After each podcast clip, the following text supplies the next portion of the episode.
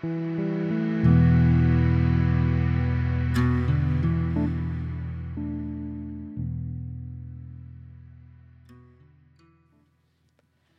everyone, this is Iulia Istrate. Today I'm hosting Alo and Tonis Arro.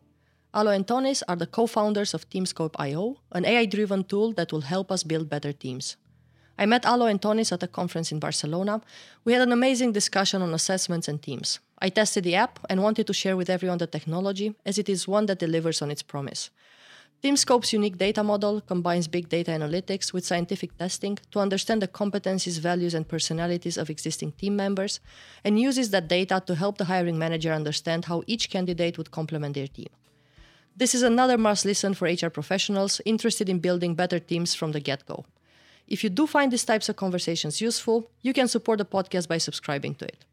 To access the video podcast and subscribe for free to my YouTube channel, go to youtube.com type in skills for Mars and hit the subscribe button. Alternatively, you can go to my website, iuliaistrate.com forward slash skills for Mars and click the YouTube confirm your subscription button. And now I give you Alo and Tonis Arro from Teamscope.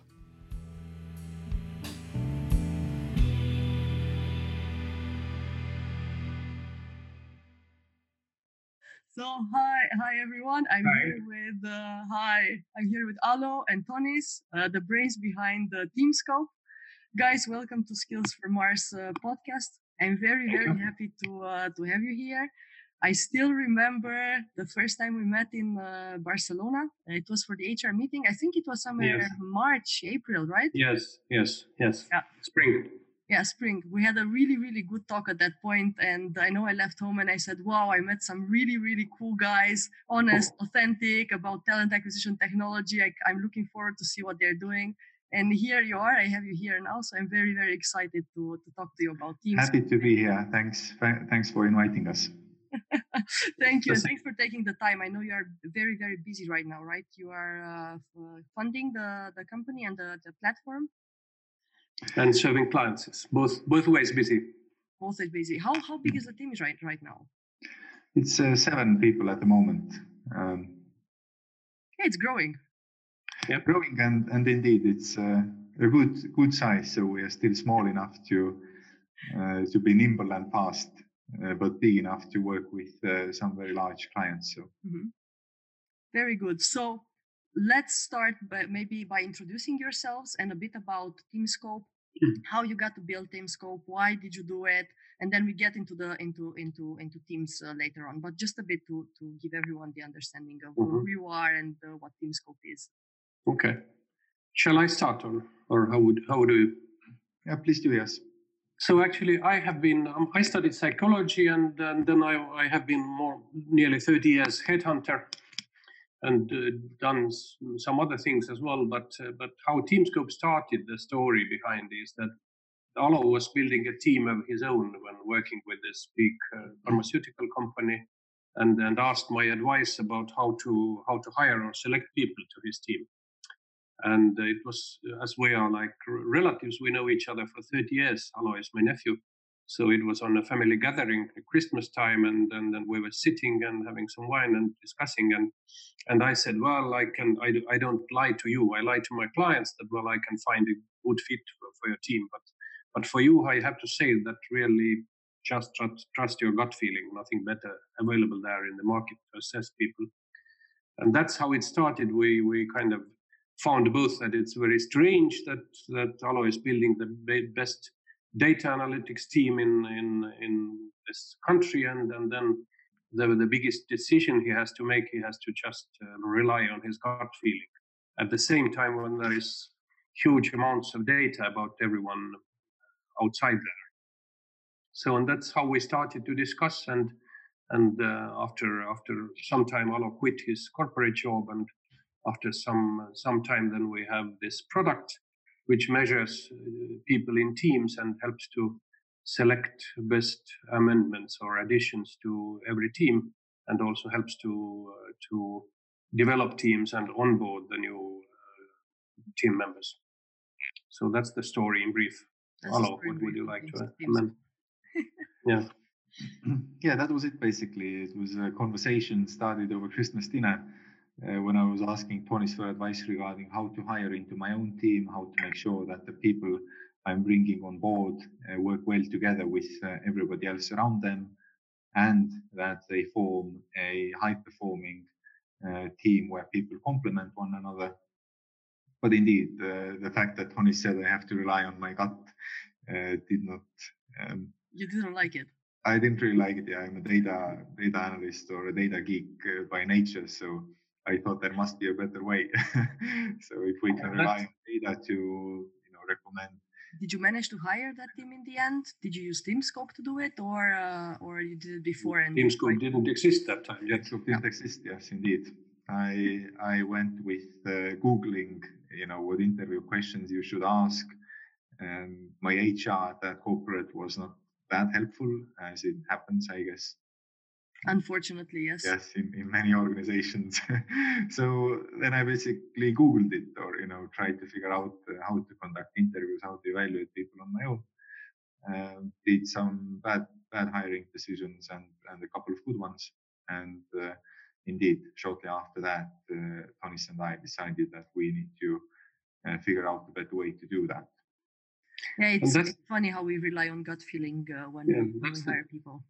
That's the typical situation. What uh, how it how it is done in corporate settings, even with professional people, it's really just people look at the data. The the, the only data they look is the CV, but then um, then they just meet the people and and then you have kind of information overload with all the all the information you get about the person yeah and then in the end the, the yeah it's always about i always have the same feeling that it's about hey, how do i feel next to this person it's more exactly. of a gut feeling more of an intuition yeah. rather yeah. than any data data driven but let me ask mm-hmm. you why why teams and why not looking at individual or job fit mm. right why mm. are you looking at teams and not how how i would be a fit for the job but i would be how i would be a fit for the team that i work in why mm. is it is that more important or how does it work Yes, it is actually more important because uh, organizations, nowadays organizations, they consist of teams.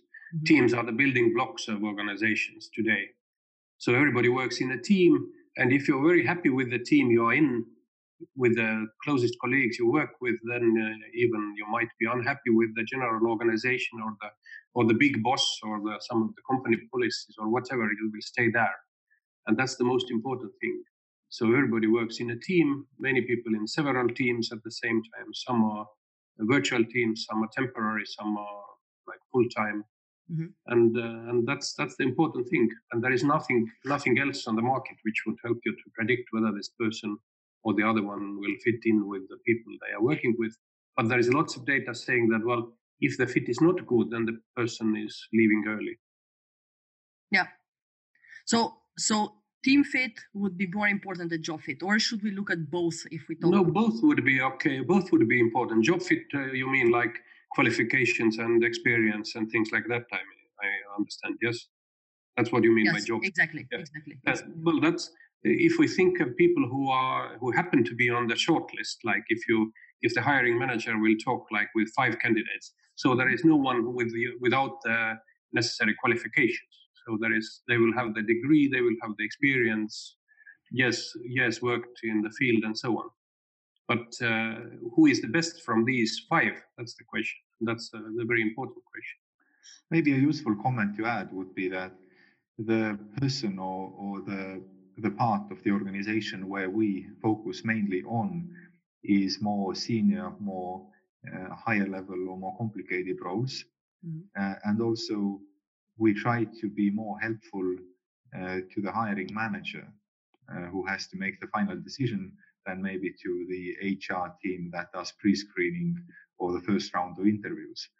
So so um, more helpful in the final decision rather than the first stages of the of the recruitment process. Indeed, the first stages normally are conducted based on uh, qualification, experience, uh, availability, uh, other kind of characteristics that are maybe a bit easier to measure and easier to evaluate.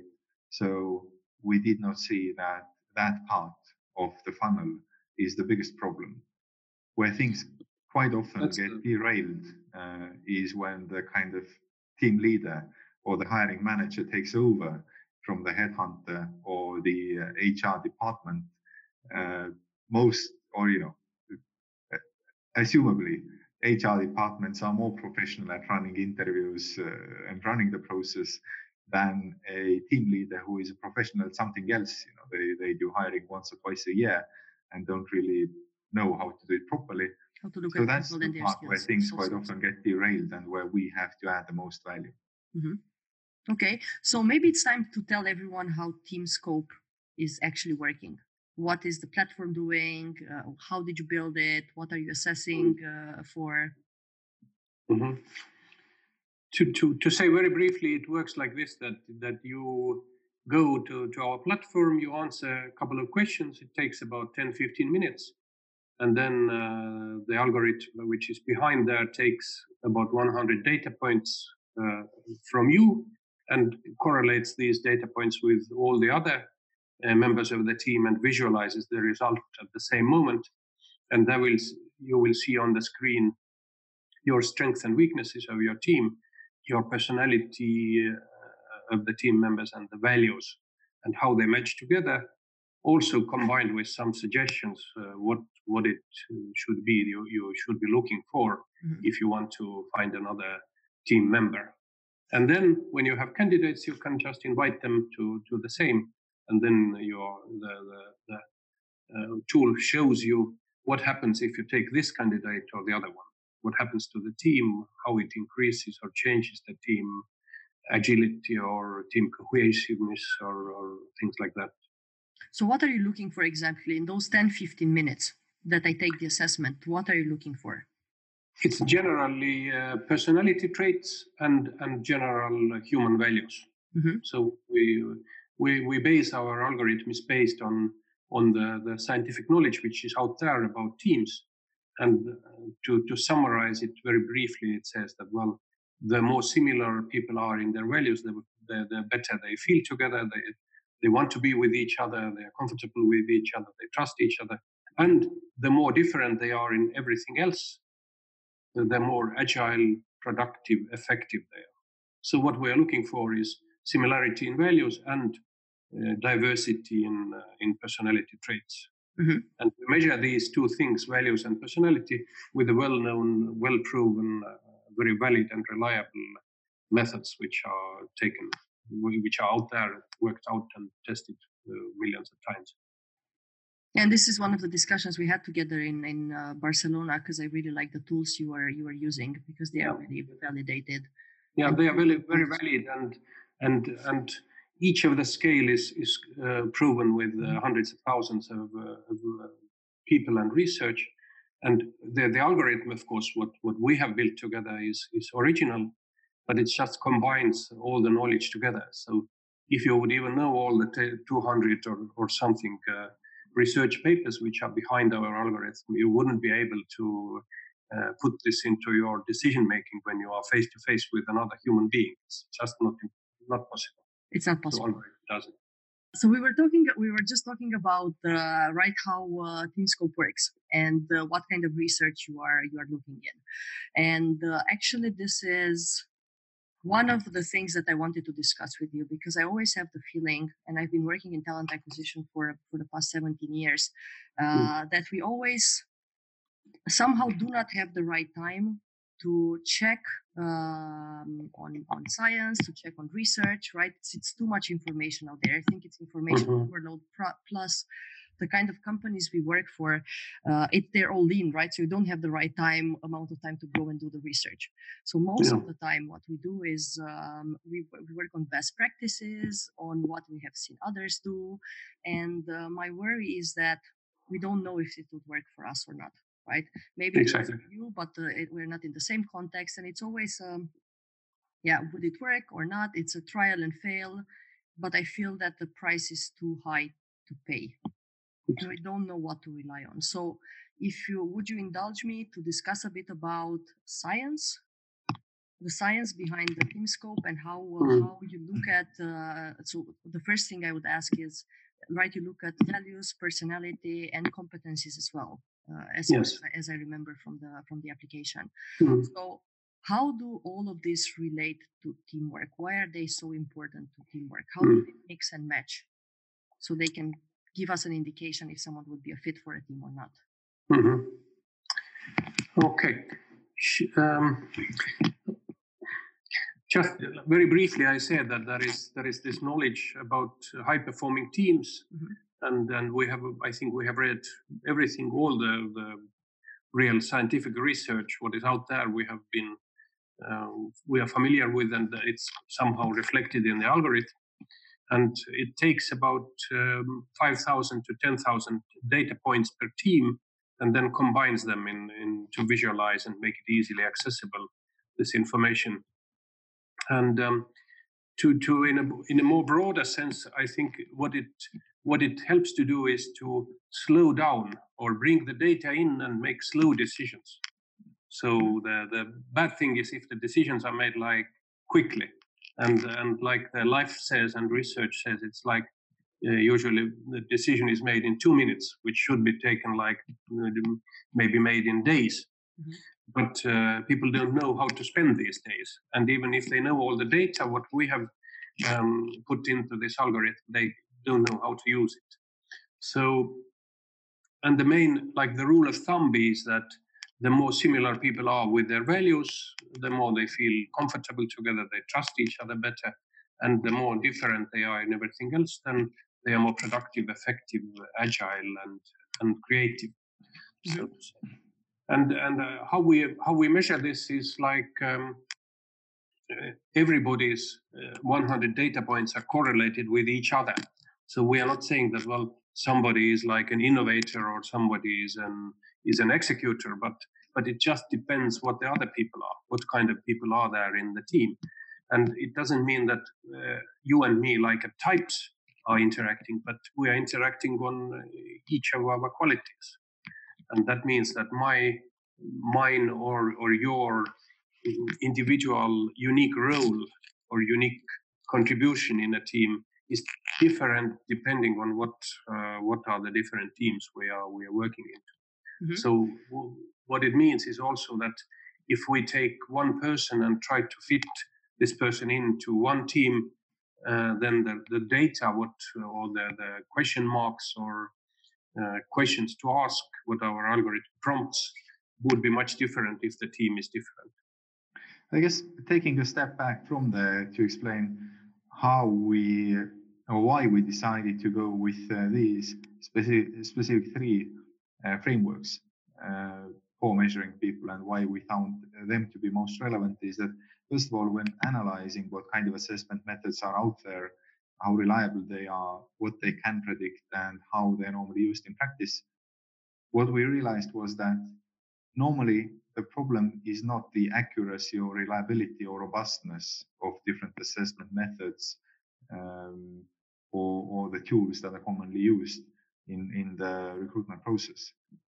So personality assessment tools have been reliable and robust for already 50 years or maybe maybe 30, maybe 40, but, but close to that. We have had a very good framework for uh, understanding people's intrinsic values and motivation um, for roughly the same time, roughly 30 hmm. years at least. And uh, we have around uh, 40 years of very solid academic science uh, describing the competencies that help to differentiate high performers at different uh, senior senior level roles. So the science has been out there for a long time already, but as you said, the problem normally is information overload and uh, how to then combine all of that huge amount of data that you should be able to process uh, in a in a hiring situation and how to make sense of that data. And I think the biggest contribution uh, our platform has made so far is making that complex web of data easily understandable and easily usable uh, by also the average or you know the, the everyday hiring manager mm-hmm. and not only by very experienced assessment or hr professionals as you would need to have in most of the, the assessment tools or uh, analysis tools that have been commonly used so more specifically the frameworks that we use help to analyze three uh, different concepts or constructs about the person and the team then.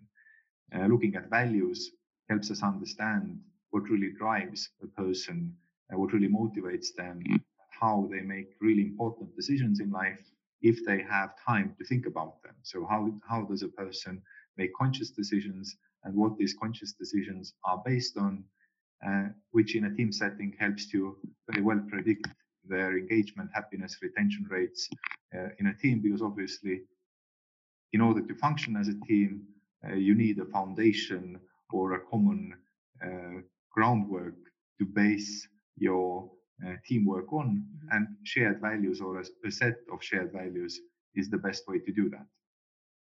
Personality, on the other hand, helps to understand how a person reacts to a given situation, what kind of tasks and interactions they feel most comfortable with, how they approach different problems. Uh, so basically, if values answer a question of what a person wants to achieve, then personality better answers a question how they go about doing that, mm-hmm. how they normally interact with others. And then finally, the layer of competencies on top of that helps to answer the question of uh, what is the specific job or a skill or a broad level competency that the person then brings to that specific team and can apply to solve a particular task or excel at a particular role. So three questions and three kind of layers of the onion that we need to understand about the person in order to get a complete picture of the person behind the resume. And so, if a hiring manager looks at the data, or HR, or whoever looks at the data, even the individual, how would they know that they are a match for a team or or, or not? Uh, Tonis said in, in in brief that the more uh, values are are, are uh, close to each other, then the better the team fit, and the more you are diverse in personality or competencies, again, the more you can bring to the team. So so you can make it more agile and more dynamic. But if someone looks at the data and uh, because the data is not always so clear, right? Uh, they can fall in the middle and or it's uh, maybe they are very close as values but they're also close as skills and and uh, and personalities competencies and personality. So how would someone make a decision based on based on this? What would be a good um, yeah or if if if there is a good formula? Yes we we don't uh, i think it's a very important differentiate between us and many other tools again is that we don't try to provide only a formula. We mm-hmm. can, you know, a statistically significant formula for um, for predicting success at a higher rate than average, but that's not the, the goal. That's not the, the main benefit that we're able to offer. What we do is that we visualize the data in an easily understandable manner. We provide uh, the data in a format uh, to the user where they can draw their own conclusions based on that data and we structure it so that the person would be kind of nudged or forced mm-hmm. to go through this structured thinking process by looking at the data and then drawing their own co- conclusions regarding what are the characteristics that they really need to analyze in a candidate, how they should analyze those characteristics, and how those characteristics will then influence their team as a whole. Mm-hmm. So we don't aim to provide a a formula or take the person out of the decision making process, but we help the person uh, be more structured and objective in how they think and how they structure their own decision making process. Mm-hmm. Okay, so uh, if if I still stay a bit with values and personality, uh, is any of them more important? Uh, would any of them influence performance more than others, or they are equally important? And that's i'm not i didn't do the research so i'm uh, i'm that's uh, the thing that all of those characteristics influence a different aspect of performance. So that if you really want to build a cohesive team uh, where uh, people have a strong amount of a lot of trust uh, towards one another where uh, people are likely to stay for a very long time where it is likely that the team is very good at going through difficulties and challenges then you would want to align them uh, in their core values. Mm-hmm. Now, what the specific core values are that you want to have in your team depends on your organization, your business, uh, the environment that you're working in. But at least uh, for a team to function as a team, you should you should have a, a similar framework for making decisions and similar goals that they move towards obviously, it's better if those goals then are intrinsically motivating for all mm-hmm. the team members, which means analyzing or understanding the values of each individual team member makes sense and is a very helpful thing to know as a team leader. Now, when it comes to personalities and then how these different aspects of personality and and especially those aggregated dimensions like the minimums, maximum, standard deviations of a certain characteristic, how they manifest in different aspects of team performance is indeed a much more complicated mm-hmm. uh, science. Uh, fortunately, a lot of it is already known, so we can predict, for example, that in order to have very lively discussions, you will probably want to have a high standard uh, uh, deviation of extroversion in a mm-hmm. team in order to um, build a very creative team where people get a lot of uh, new ideas. You want to avoid having too pragmatic uh, people on the team. So not the average, but you, you need to kind of cut off the, the people who are maybe a bit too stuck in their way of thinking. So the, the minimum uh, level of something is important. Um, when it comes to conscientiousness, for example, then uh, you want to avoid probably in most teams having a very high uh, diversity in mm-hmm. that specific personality characteristic because a very high diversity in conscientiousness has been related to or has found to be related to a high uh, risk of social loafing, a high risk of your high performance getting uh, disengaged if uh, people are not able to follow or don't contribute enough. So, yeah, the, the uh, to summarize, uh, that's where things get really messy. okay. But may, may I add something just to, to not ma- to make it sound too complicated? It's actually, you don't need to know all these uh, details, what Alo just described about the research. If you have the, if you use the tool, you just have different candidates mm-hmm. and you will see what happens. It's like visualized. You will see what happens if I have, I am doing the, the search and there is two candidates, Alo and Iulia, and I will, I will just I, it's very easy to compare them. So I, I can I can see on the screen what happens if I take Iulia, or if what happens if I take Alo, mm-hmm. or what happens with the team. What is what is Alo bringing to this team, or what Iulia is bringing. And and for hiring manager, it's really easy without any psychology preparation or without any prior knowledge about uh, the research, uh, all these hundreds of thousands of pages of research, to just to select and, and see what happens if I take one candidate or the other one. And it makes really the decision making easy, but not quick in this bad sense. But but it, it's still a database decision. What what you have there is lots of data behind, but it's easy for you to use the data and make the decision. Yeah, and and I think it's it's extremely important that you are helping non-professionals, non-psychologists make this kind of decisions without knowing mm. the the research. Yeah I also feel it's highly important that they understand that there is some some science yeah. behind yeah, and there is research behind and yeah, we just didn't wake up with this kind of uh, yeah mm. how do we fit teams together? Mm. let me ask you something else. I was um, thinking of course before before we had the chat and um, i was thinking what else could um, influence teams and make them work together. And i was thinking of trust. And uh, i'm not sure if trust is one of the things that you are you are looking at. I'm also i was also thinking about the actual knowledge of the job not the soft skills uh, but but the actual knowledge of the job and maybe mm. even uh, there are people who prefer certain kind of roles versus others like leading or not leading uh, planning or not planning right? So so they prefer some certain kind of roles. Do you look at this as well or would it be there in the future or how uh, or it's not as important as as the, the, the three that you are looking at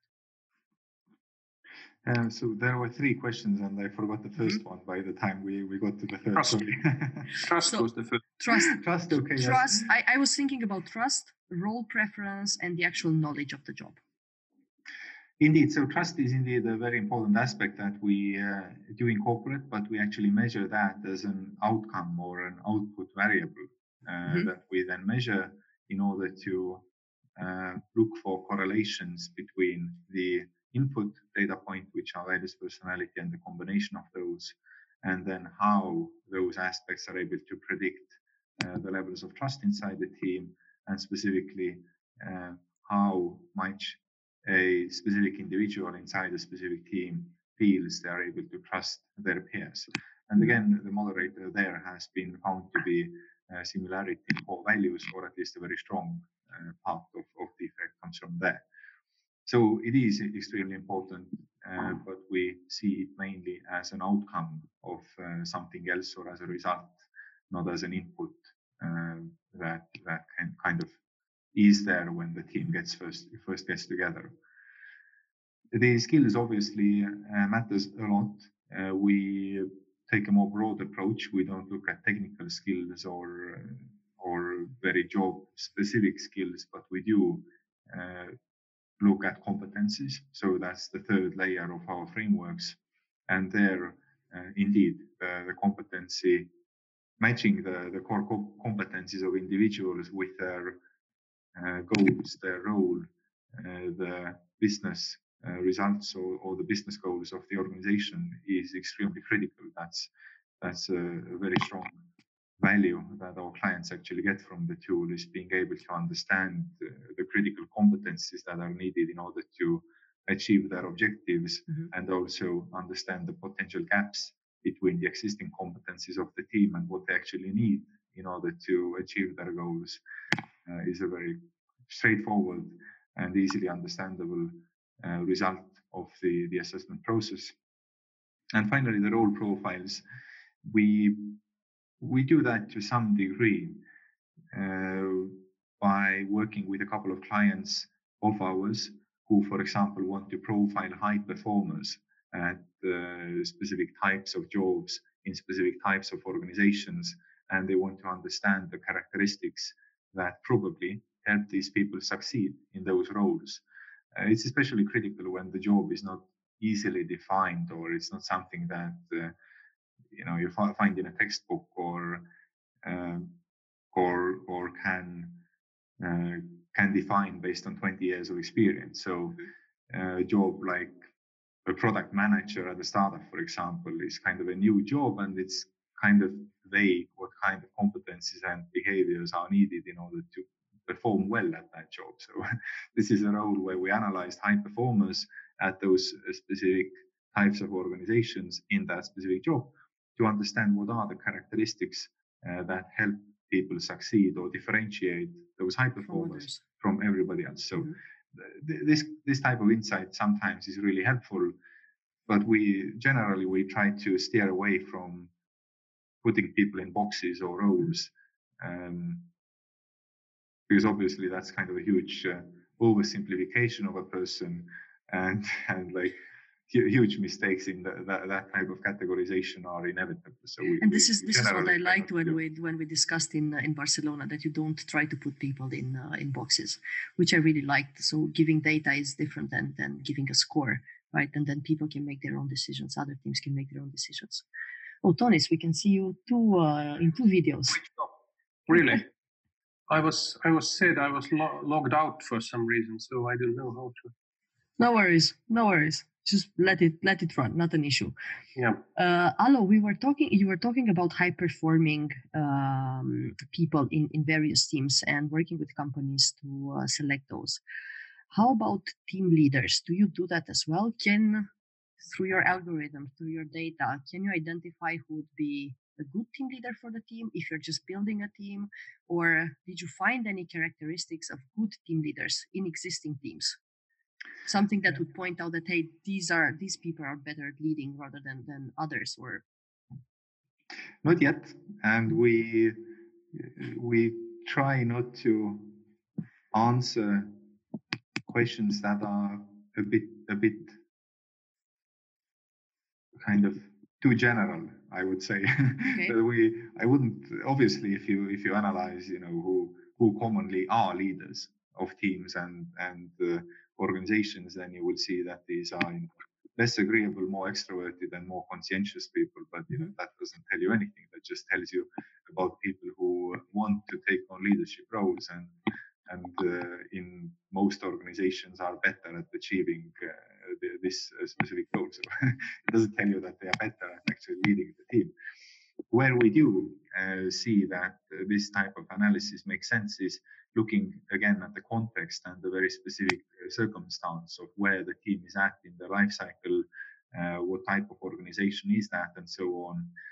A very good case study that we performed um, comprised of uh, uh, successful startup teams and startup founders that we have analyzed. So we gathered the data from roughly 100 founders of uh, successful startup companies who have already passed the most uh, risky initial stages of uh, the startup life cycle and already have a growing business and a, a significant uh, team.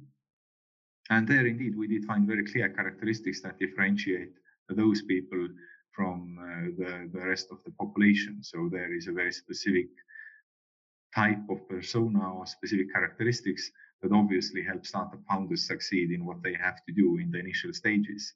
Obviously, that doesn't make them better or probably doesn't even make them good at uh, leading a more mature organization or a different type of team in a different type of organization. It makes them good at that point in it time. makes in them that good at context. that specific context, at that specific type of problem. Uh, and uh, obviously, it's a very useful insight if you are Mhm. building a startup team, but can be a completely wrong uh, benchmark if you're building a law firm or, or something you know completely different. yeah yeah yeah I, I i totally get it. I totally get it. But i was quite curious to understand hey can you can you differentiate leaders from uh, from the rest? Because you're working with both internal teams right? Existing teams and not uh, teams that are being formed. So that was one of the questions that i had in my mind and uh, another one i have a lot of questions for you today and another one is um, so I've been uh, talking to a guy called uh, John Clark. He's the president of the Mars Society, and these are people who are preparing to go to Mars, right? Uh, he's based in Singapore, and then they um, uh, go out uh, in uh, Utah in the desert or underwater or in the Arctic, and they take uh, 60, 80 days, 90 days to prepare to going for Mars, right? uh, either using the equipment or uh, going and doing some biology studies, or all sorts of research to understand how we would behave, how we would uh, work as teams, and so on. So, because I, I know I'm going to have a discussion with him, I was thinking, hey, would your tool help them bring together better teams and build better teams? Uh, when we are going to Mars, right? or just for this kind of expeditions that they are that they are doing. It was actually a very inspiring uh, article that I read when we first started. It was actually a Wikipedia page that described how NASA uh, developed a data model for predicting just that, Okay. for measuring the characteristics of their astronauts and then, you know, defining uh, the risk factors when uh, Okay. putting certain people together to work in a team. So, indeed, yes, it was a very inspiring uh, piece of uh, research for me when we initially started, and now this is now manifested in a simple to use software platform as well. So yes, Yeah. uh, hopefully they more would- they would- advanced teams will be using it. If you make, if you can make an intro, we would be happy to talk to them. Really. Okay, perfect. I, I, I will talk to John and uh, and ask him because I was thinking that then you have a difference, right, between very homogeneous teams and the, the heterogeneous teams, the, the teams with very very high diversity. And in their case, they would have teams with very high diversity in terms of culture, uh, the country they come from, the languages that they speak. They all tend to speak English when they are in the team, but their native language is a different one. They come from various uh, fields so the knowledge is not the same. One is a geologist one is a biologist one is a psychologist one is a one is a journalist so they can Mhm. record what what they're doing. So how can they think? So when you have such a diverse team how would someone need to think about how to mix and match the people and how to make it work? Yeah.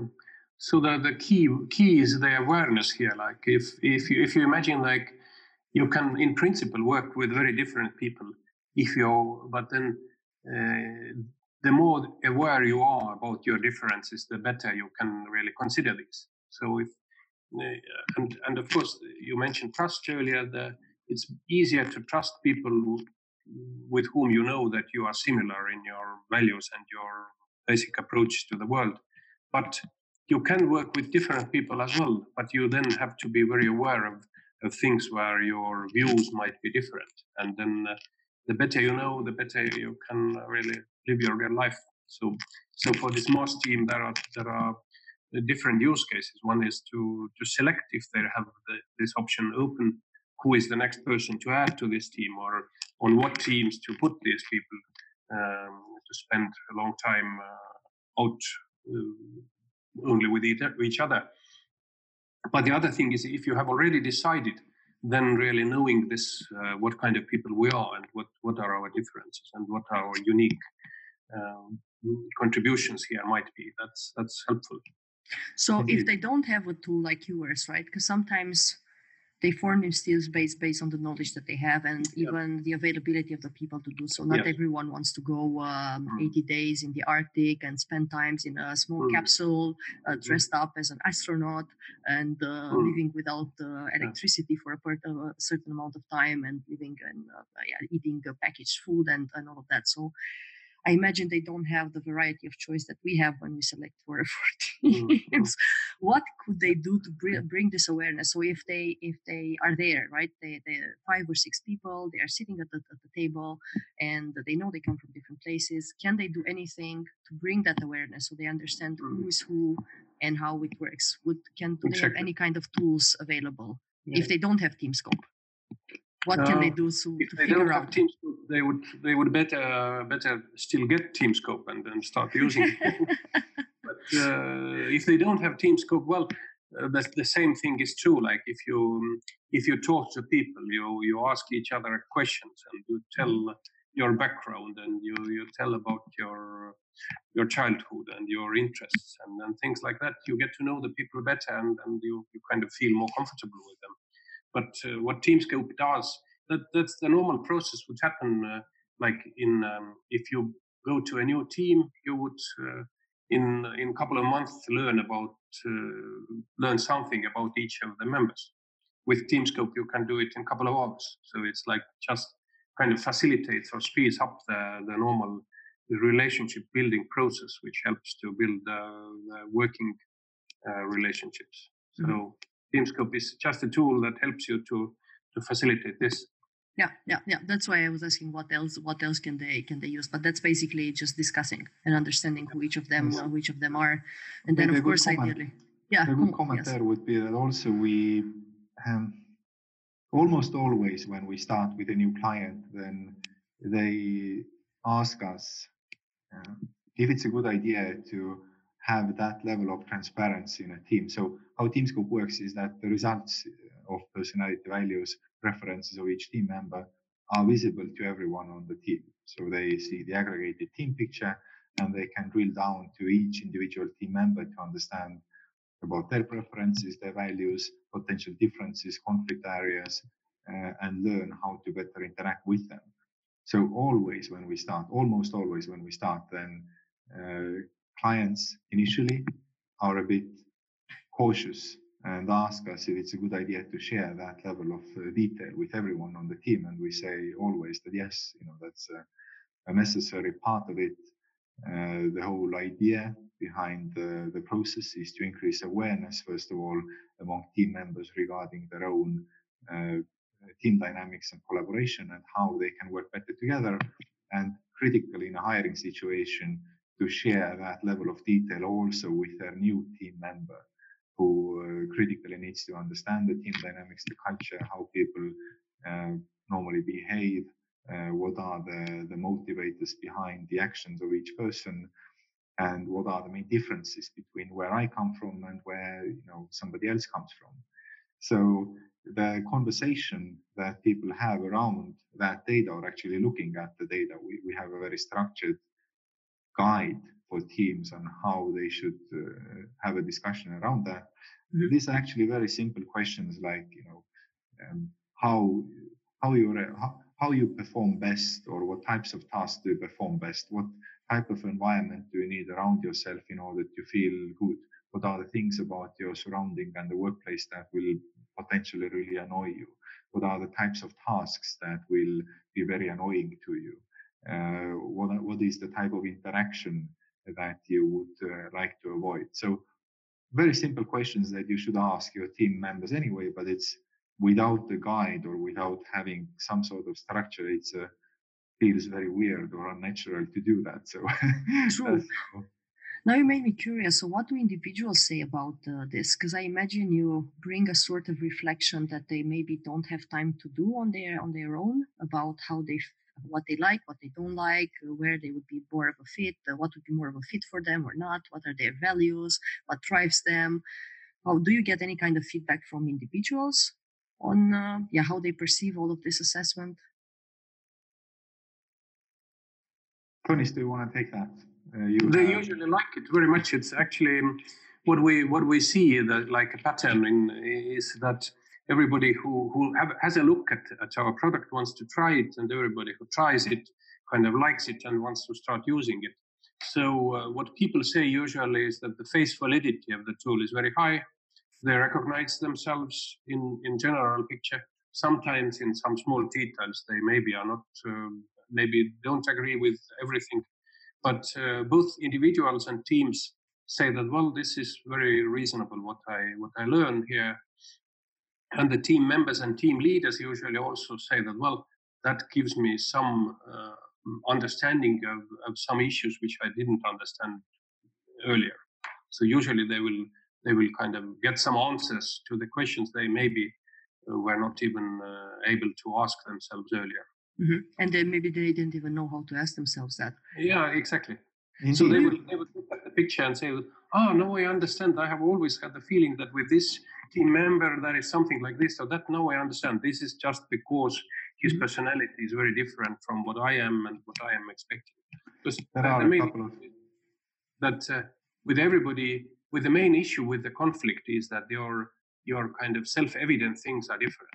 If you know what is self-evident to to everybody, then you would you wouldn't expect it to be the same like yourself yeah it's uh, it's incredible how we perceive things through our own lenses and then we imagine the whole world is, is the same or things the same yeah, that, main issue in communication yeah. right yeah. a good example about the self reflection that you mentioned and how people don't have time for it or you know don't don't know how to start or go about it then uh, was a conversation or actually two conversations we had uh, two client meetings in a row where we had a similar situation one was the VP of HR of uh, a, a huge consulting firm uh, of like 100,000 employees. And it was the team of his direct uh, subordinates. So people who are more or less aware of, you know, people issues and, and should should be a bit more reflective maybe than than I don't know an engineering team or a finance team. Uh, but anyway, the the VP of HR said that yes, I went through the assessment with my team, and then you know, my one of my best performers, he he came to me after this assessment and he said that, listen, I feel I've been in the very wrong place for years already, and you know, I had this anxiety or tension inside. Now I understand where it comes from. I'm, I'm doing the wrong things. well, fortunately, he did not leave, but they had a very good discussion around, you know, what's missing and what are the, the things he would like to work more on, and uh, we're able to uh, mitigate that mm-hmm. anxiety or the tension, actually find a, a, way out or a new direction for that employee. But indeed, he, he had no idea where that came from until he had a more structured way of looking at uh, themselves, you know, their own motivators and, and what they enjoy doing as, as a human. Uh, and the other other situation was was with a consultancy. Again, people who are assessment professionals and coaches uh, professionally. So, mm-hmm. you know, they, they, they, they should be very self-aware. But after going through the assessment as a team, uh, one of the leading consultants realized, or maybe it was the first first time she was able to say this out loud, but she said that, listen, to be honest, um, if I didn't have to do this for money, then I would be doing something completely different. I would be living in a farm, you know, raising uh, chicken, working on in the garden. It's completely not what I actually enjoy as a person, but this is something I'm really good at. I see that I'm helping people through that, so you know that's why I keep going. But again, going through the, this assessment helped even a team of uh, coaches who are you know naturally much more self-aware and more open generally to talk about these things helped even them to discover something very critical they were not aware of before. And I think one of the strong uh, things that you mentioned is that this information is actually shared among team members. Because I have I have uh, cases even even for internal mobility or even team building and stuff like that where we talk about the team in general, right? What uh, the the strong skills of the team, the, the not so strong teams of uh, skills of the of the team, but we never look at individuals because we are afraid to share, and we are afraid that maybe the individuals will not like that we share things about about them. Whereas I think, as as you said, it's it's very interesting and very important to have this awareness and knowledge because then we can really understand who we work with, how we behave, why we do it, what's behind, and then we can we can start functioning better as a team and trust each other more. Indeed, just looking at these aggregated uh, data points or aggregated characteristics doesn't doesn't help too often, or it can even help you draw the, the completely wrong conclusion. Mm-hmm. So that, uh, for example, a very good dynamic we have in our team is that if we analyze, for example, how methodical, organized, and so on and so on people are, then on average we are pretty okay, you know, as a team. Uh, then going drilling down into details, we see that uh, I am in the very far end of the scale, where whereas Tonis is in the very low end of the scale. So that's something we have to be, you know, very aware of and respect to understand that we have completely different ways of approaching problems and you know structuring our work. Mm-hmm. Um, looking at the average would uh, help us draw a completely wrong conclusion uh, looking at the details helps us understand something very significant that, uh, that we need to know and, and, be aware of. And I think it helps people hide as well if you only look at the averages, right? Because you see at the average, you see your own results, but no one else sees the, the your own your own results, right? So you'd say, yeah, no one else knows that I'm I'm I'm actually uh, dragging uh, stuff behind. So you can go home, and if you are not someone prone to learn or happy to to uh, change or, or even show your your uh, low level of abilities then maybe there's nothing done about it whereas when there is knowledge then it's it's a bit tougher for you to to hide as well maybe Indeed, i wouldn't say that it's not even something that people should be the the things that we analyze are never something that people should try to hide. You know, it's uh, there, there, are no good or bad types of personality. You know, it's just personality, and there are no good or bad values. You it's, need to accept it and and need to accept it, and and and uh, actually.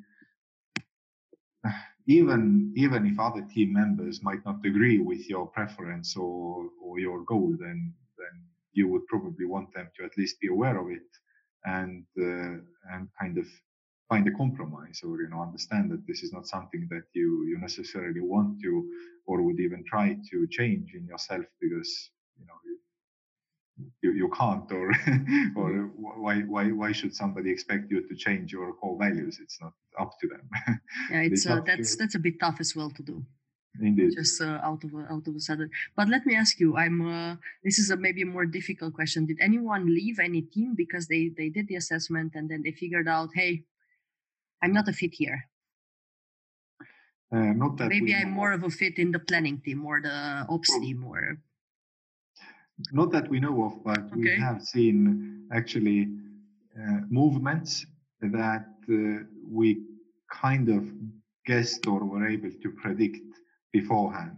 So, for example, uh, after analyzing a one of the largest organizations in our region and looking at the specific department there, uh, looking at what types of or you know what types of people actually came in from diff- different departments into that new business unit, uh, then we did see a very strong similarity in values of that specific department, and at the same time a huge uh, difference between the values or the motivators of that department and, and the rest of the organization. Mm-hmm.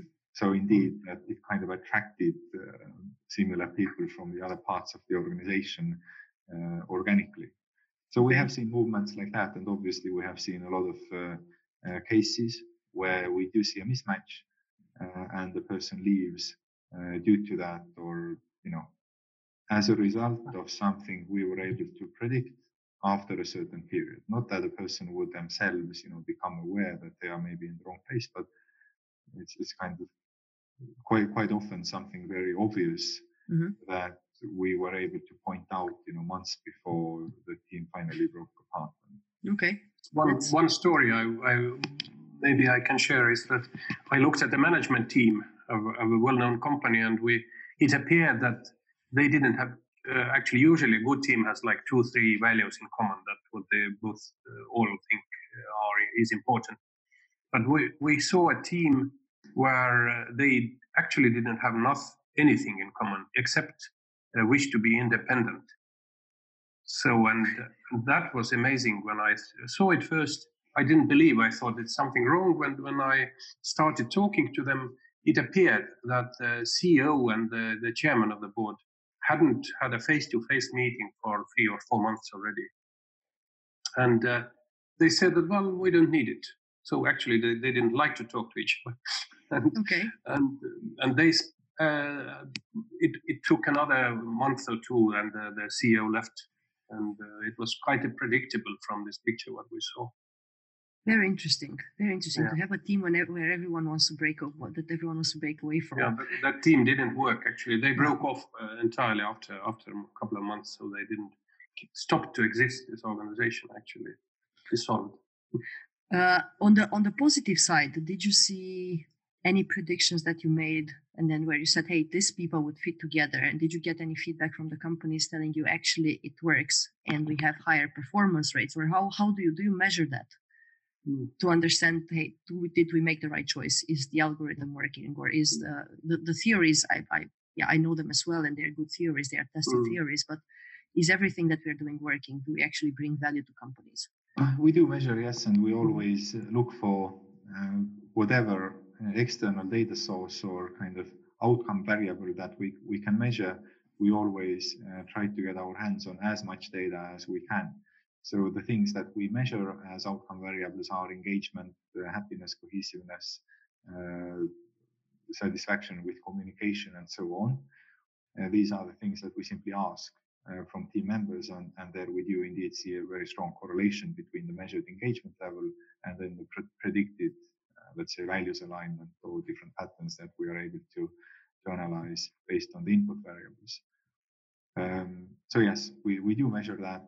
And wherever we are able to conduct a large scale case study and include a, uh, a more objective uh, variable, uh, like uh, you know a performance rating or a performance score or maybe a monetary measure of performance, uh, then always with our partner organizations, we, we ask them for this feedback data in order to learn, uh, look for new data patterns and increase the, the predictive validity of, uh, of the, the assessment or the method that we rely on. Okay, good. Thanks for thanks for sharing. And now you know the, the podcast is called Skills for Mars, right? So skills for the future. Oh, and uh, um, one of one of why I really wanted to have this chat with you is that my personal belief was that teams would be important in the future as much as they are right now.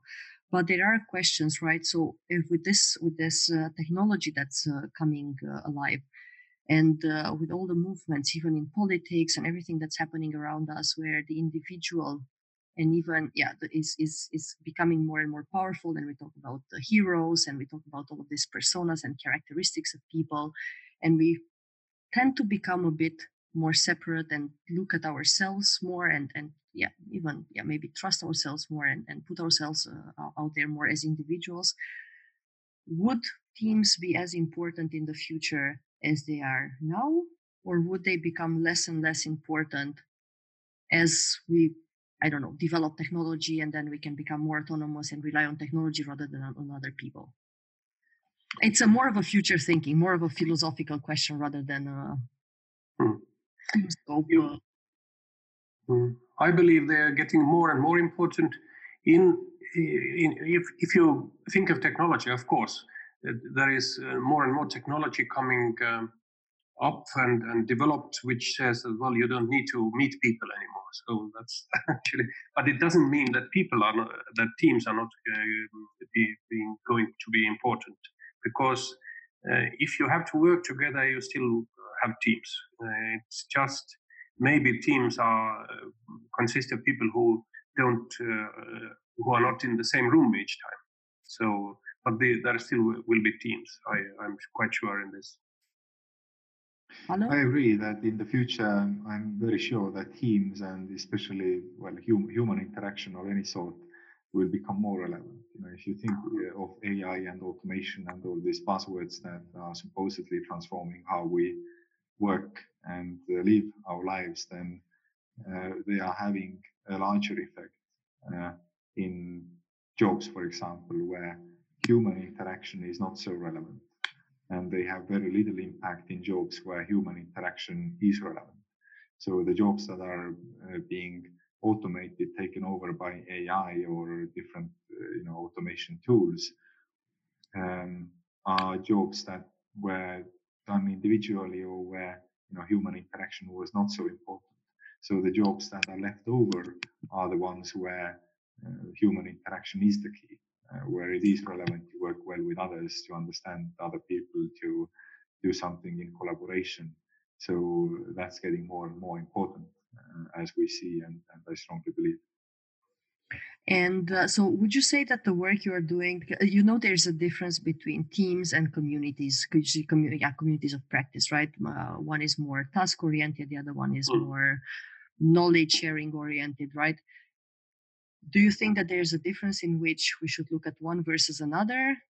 Or if we look at values, personality, competencies, and through those uh, we look at, knowledge and trust and all of the others, this would be enough to build communities and not only teams? I would I would believe there is quite similarity in this. Like people tend to form communities with people with whom they share something. So um, either it's a place of living or, or, or common values that might be the or or the professional communities based on on, uh, on common interests or something. But uh, but probably the same things are important. Like like um, uh, I, I would trust more people with whom I am I have similar values so that's and I would like to be with them so I think community building and team building are in this sense quite similar they're not the same but but the same mechanisms are probably in place there. Okay. What's next for teamscope? What what are you planning next to do? Is there any kind of development you're planning? Are you just uh, working now on the what what you've built and trying to get uh, data in so you can you can build more on that? So what's next for for teamscope? Yeah i mean we we would hopefully we will never stop developing the, the product. We we have already reached the stage where it is very good people are happy they they get very clear value out of it and we see we see very clear results based on what we measure and how we see candidates and teams performing after going through the assessment but obviously we are always improving and every team that we analyze and work with gives us more data and more knowledge, more feedback that we are always using in order to learn new things, uh, input new knowledge into the platform, and uh, add more value to the next user. The big steps or the kind of big pieces that we're working on now is uh, in, including, let's say, more of um, the frictionless assessment methods that are now uh, popping up into the platform, meaning that if somebody wants to include or conduct a video, video interview and also ask uh, the behavioral questions about uh, uh, values, personalities, attitudes, and competencies, then we are experimenting on how much we can uh, gain valuable insight from doing that video interview, from analyzing the voice, from analyzing the, the facial expressions of a person. Again, not to substitute the human in the decision making process, but to help them understand the candidate better and to help them be even more structured and data driven when they finally meet the candidate and have a conversation around you know what they aim to achieve together what kind of environment they are uh, joining uh, what kind of environment they need in order to perform well and so on. So uh, experimenting a lot with these frictionless assessment methods is uh, on top of the list. And um, and, and yes, indeed, we, we are working with larger and larger organizations. So the data that we are able to gather is increasing exponentially. So uh, doing more and more of these experiments and custom analytics projects is, is also something that we dedicate a lot of resources on. Yeah, that's exciting. Maybe we can have another chat in uh, half a year or a year to see what uh, the new data that you've accumulated tells us mm. about the teams and uh, hopefully what makes or breaks a team. Hopefully, yes. But but indeed, like the the long term vision is the the big goal uh, is to help managers be better at hiring, and we do hope to see TeamScope as kind of a must have thing in in the hiring process at more you know, complicated uh, senior level roles where collaboration is key. We would like to see TeamScope as something that you should you should definitely use in that type type of situation in maybe three to five years. So yeah. that's that's where we're going. So where could someone find you? Where could uh, HR leaders find you or hiring managers find you? Yeah, it's uh, teamscope.io. Uh, mm-hmm. That's where we, we are virtually. And uh, behind that virtual wall, you, you will find the humans behind it as well. So that's where we are and always happy to speak to new, uh, new people who are curious to learn more about what we do. And we are always curious to learn more about uh, the struggles of HR leaders and, and you know team leaders in general. So uh, we always enjoy these conversations a lot. And if uh, even if somebody doesn't have a very specific use case in mind, then then we would very gladly have a conversation to learn if uh, we can do something together. But geographically, maybe Iulia meant like we are we are in London and Tallinn, so our development team is in Tallinn, and we are reg- on regular basis in London meeting clients and potential clients and partners. I think uh, yeah, I think you're traveling uh, because I was I was talking to Alo uh, the previous weeks, and then I think you're traveling yeah. quite a lot in uh, in Europe. So every every every second or like one of us is usually in London, so it's like that's our mm-hmm. policy so that to be close there available. Perfect. Anyway, I will include a link to uh, to your website so people can uh, can find you more easier. Thank you and then again maybe at some point we can uh, come back and see uh, see the developments that you can find and i'll try to uh, talk to john about about you guys see uh, yes. yeah, excellent. something uh, interesting in there. I hope to i hope there is reason to talk faster than in a year. So yeah. in, in a year definitely oh just for the podcast for the rest oh definitely we can have other chats and hopefully yes. we will we will uh, let me know when you're coming towards london or even amsterdam and yes. then we can have we can have a chat. Right. i always enjoy talking to you Good. all of these uh, nice uh, yeah, theories and research. Anything that maybe I forgot to ask you and you would like to add? Maybe something I didn't think of. I think we covered quite quite everything.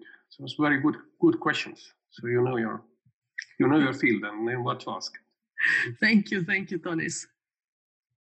It was indeed yes, and I you know, as I said, what, what I am always curious to learn more about, but I guess I have to uh, wait for your next podcasts is I'm always curious to learn what uh, you know other business leaders or HR leaders at, uh, at the different types of organizations, what are the problems they are dealing with, how they're solving those.